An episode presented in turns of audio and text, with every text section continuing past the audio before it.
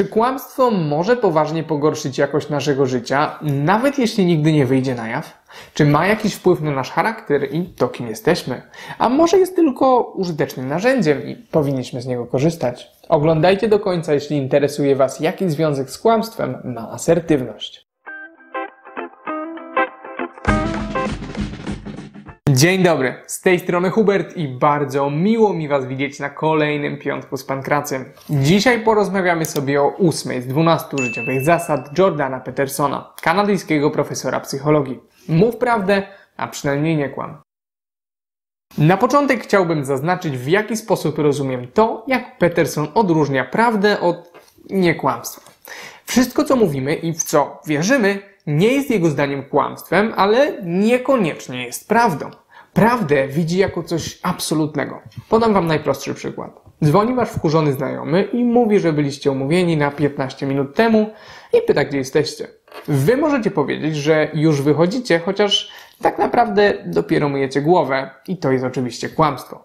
Wszystkim nam się zdarza. Możliwe jednak, że rzeczywiście już wychodzicie i macie do niego mniej więcej 15 minut, więc mówicie, że zobaczycie się za jakiś kwadrans. Nie ma tutaj żadnego kłamstwa. Naprawdę tak uważacie. Niestety, w połowie drogi okazuje się, że zapomnieliście zabrać ze sobą notatki, które wcześniej pożyczyliście, a które koledze będą potrzebne. Co za tym idzie, musicie się wrócić i, no właśnie, wasze niekłamstwo nie okazało się wcale prawdą, no bo po 15 minutach wcale się nie spotkaliście. Mówienie prawdy jest trudne. Musimy przecież wiedzieć, co jest prawdą, a to, jak widzieliście, bywa nieoczywiste, a czasem w ogóle jest niemożliwe. Jeśli spróbowalibyście mówić tylko i wyłącznie prawdę, chociaż przez jeden dzień, zrozumielibyście o co chodzi. Co jeśli ktoś zapyta Was, na kogo należy zagłosować? Albo chociażby jak działa telefon? Wystarczy, że ktoś kilkukrotnie zada nam pytanie dlaczego i jesteśmy w kropce. Możemy albo powiedzieć nie wiem, albo spróbować wytłumaczyć dane zagadnienie tak jak umiemy, co oczywiście nie będzie kłamstwem. Najprawdopodobniej jednak nie będzie też prawdą. Okazuje się po prostu, że bardzo często nie wiemy, co jest obiektywnie prawdziwe. Brakuje nam zwyczajnie wiedzy na dany temat. Znacznie łatwiej jest jednak zdiagnozować, kiedy kłamiemy. Bardzo często zdarza się, że doskonale wiemy, że to, co robimy lub mówimy, jest nieprawdziwe, ale i tak to robimy. Jak widzieliście, Peterson patrzy na kłamstwo szerzej niż tylko słowa. Uważa on, że tak samo powinniśmy rozpatrywać działania, które nie są w zgodzie z nami samymi, czyli że możemy kłamać czynem. Ale dlaczego w ogóle kłamiemy? Jedną przyczyną jest unikanie odpowiedzialności za nasze działania, co jest oczywiście tragicznym nawykiem, który, chociaż może być niezwykle kuszący tu i teraz, w długim terminie brutalnie się na nas zemści. Kiedy szukamy wyjść z trudnych sytuacji, możemy pójść na łatwiznę albo zwyczajnie powiedzieć prawdę. Peterson tłumaczy, że w przypadku tego wyboru chodzi o coś więcej. Widzi go jako dwie różne drogi przez życie, dwa przeciwstawne modele egzystencji. Drugim powodem kłamstw są próby manipulowania światem. Polegają one na używaniu słów w taki sposób, aby maksymalizować nasze szanse spełnienia swoich pragnień i sztukę tę do perfekcji opanowali niektórzy marketerzy, sprzedawcy, mistrzowie podrywu i psychopaci. Tego typu manewry stosują oportuniści, czyli osoby wybierające zawsze to, co jest dla nich w danej chwili korzystne. Są oni gotowi zdradzić własne wartości, aby zrealizować swoje cele i często będzie to zabieg skuteczny. No dobrze, ale dlaczego w takim razie nie należy kłamać? Pierwszy powód jest trywialny. Chodzi po prostu o to, że kłamstwo ma krótkie nogi i prawda prędzej czy później wyjdzie na jaw. My natomiast zostaniemy obnażeni, co w skrajnych przypadkach może wręcz zachwiać naszym życiem społecznym czy relacjami z innymi. Drugi powód jest ciekawszy. Peterson uważa, że kłamstwo nas zmienia. Kiedy uczymy się nowych rzeczy, w naszym mózgu zachodzą zmiany neurologiczne. Tworzą się nowe połączenia, które wpływają na sposób naszego myślenia. Jak twierdzi Peterson, podobna sytuacja ma miejsce, kiedy kłamiemy, szczególnie jeśli nasze kłamstwa przelewamy na papier. Oznacza to, że zniekształcają one obraz naszej rzeczywistości. Można powiedzieć, że świadomie lub nie, okłamujemy również siebie. Jest to o tyle problematyczne, że idąc przez życie zazwyczaj staramy się przejść z punktu A do punktu B. Żeby zrealizować swoje cele i plany, dobrze jednak mieć mapę, która nie jest pełna dziur i błędów, a kłamstwa właśnie w ten sposób niszczą naszą mapę. Według Petersona degenerują one nasz wewnętrzny kompas moralny, czyli naszą intuicję, która podpowiada nam, co jest dobre, a co złe. Tym samym utrudnia podejmowanie decyzji, szczególnie w najważniejszych życiowych kwestiach. Kompas moralny, o którym mówię, to ten sam mechanizm, o którym rozmawialiśmy przy okazji siódmej zasady, mówiąc o tym, że powinniśmy podążać za tym, co wartościowe, a nie za tym, co wygodne. I to właśnie on ma nam pomóc rozróżnić jedno od drugiego. Podstawowym powodem, aby nie kłamać, jest właśnie groźba uszkodzenia tego wewnętrznego kompasu. A teraz bardzo proszę o zostawienie łapki w górę dla YouTube'owego algorytmu.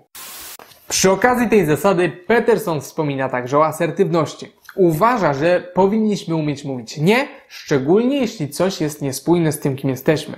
Bycie nieautentycznym niesie za sobą te same zagrożenia, co kłamstwo.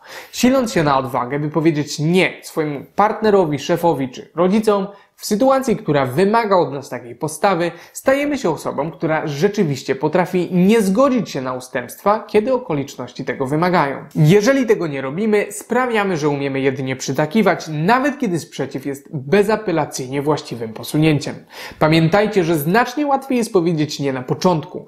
Jeśli nie zrobimy tego odpowiednio wcześnie, Później możemy już nie być w stanie tego zrobić, ponieważ taka bierna postawa, tak samo jak kłamstwo, za każdym razem osłabia nasz charakter.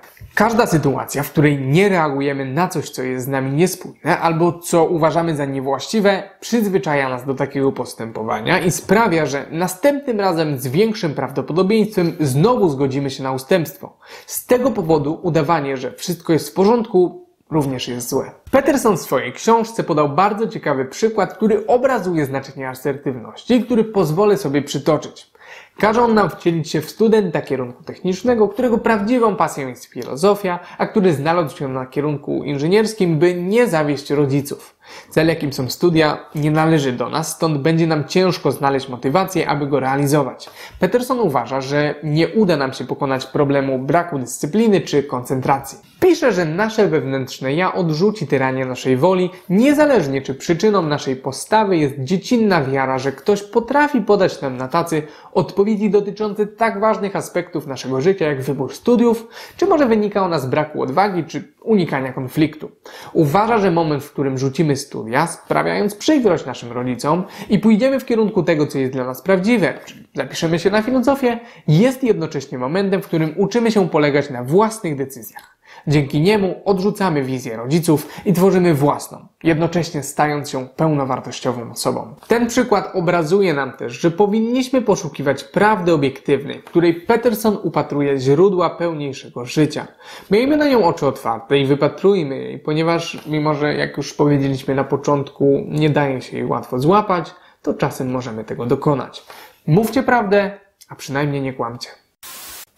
No ale jeszcze dodam, żebyście nie rzucali od razu studiów, dlatego że widzieliście jakiś filmik na YouTube. Tak tylko mówię.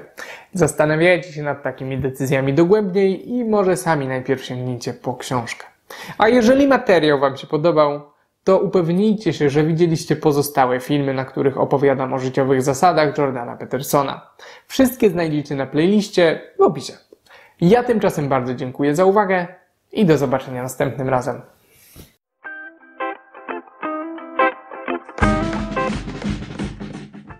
Prawda jest taka, że muszę się udać do fryzjera.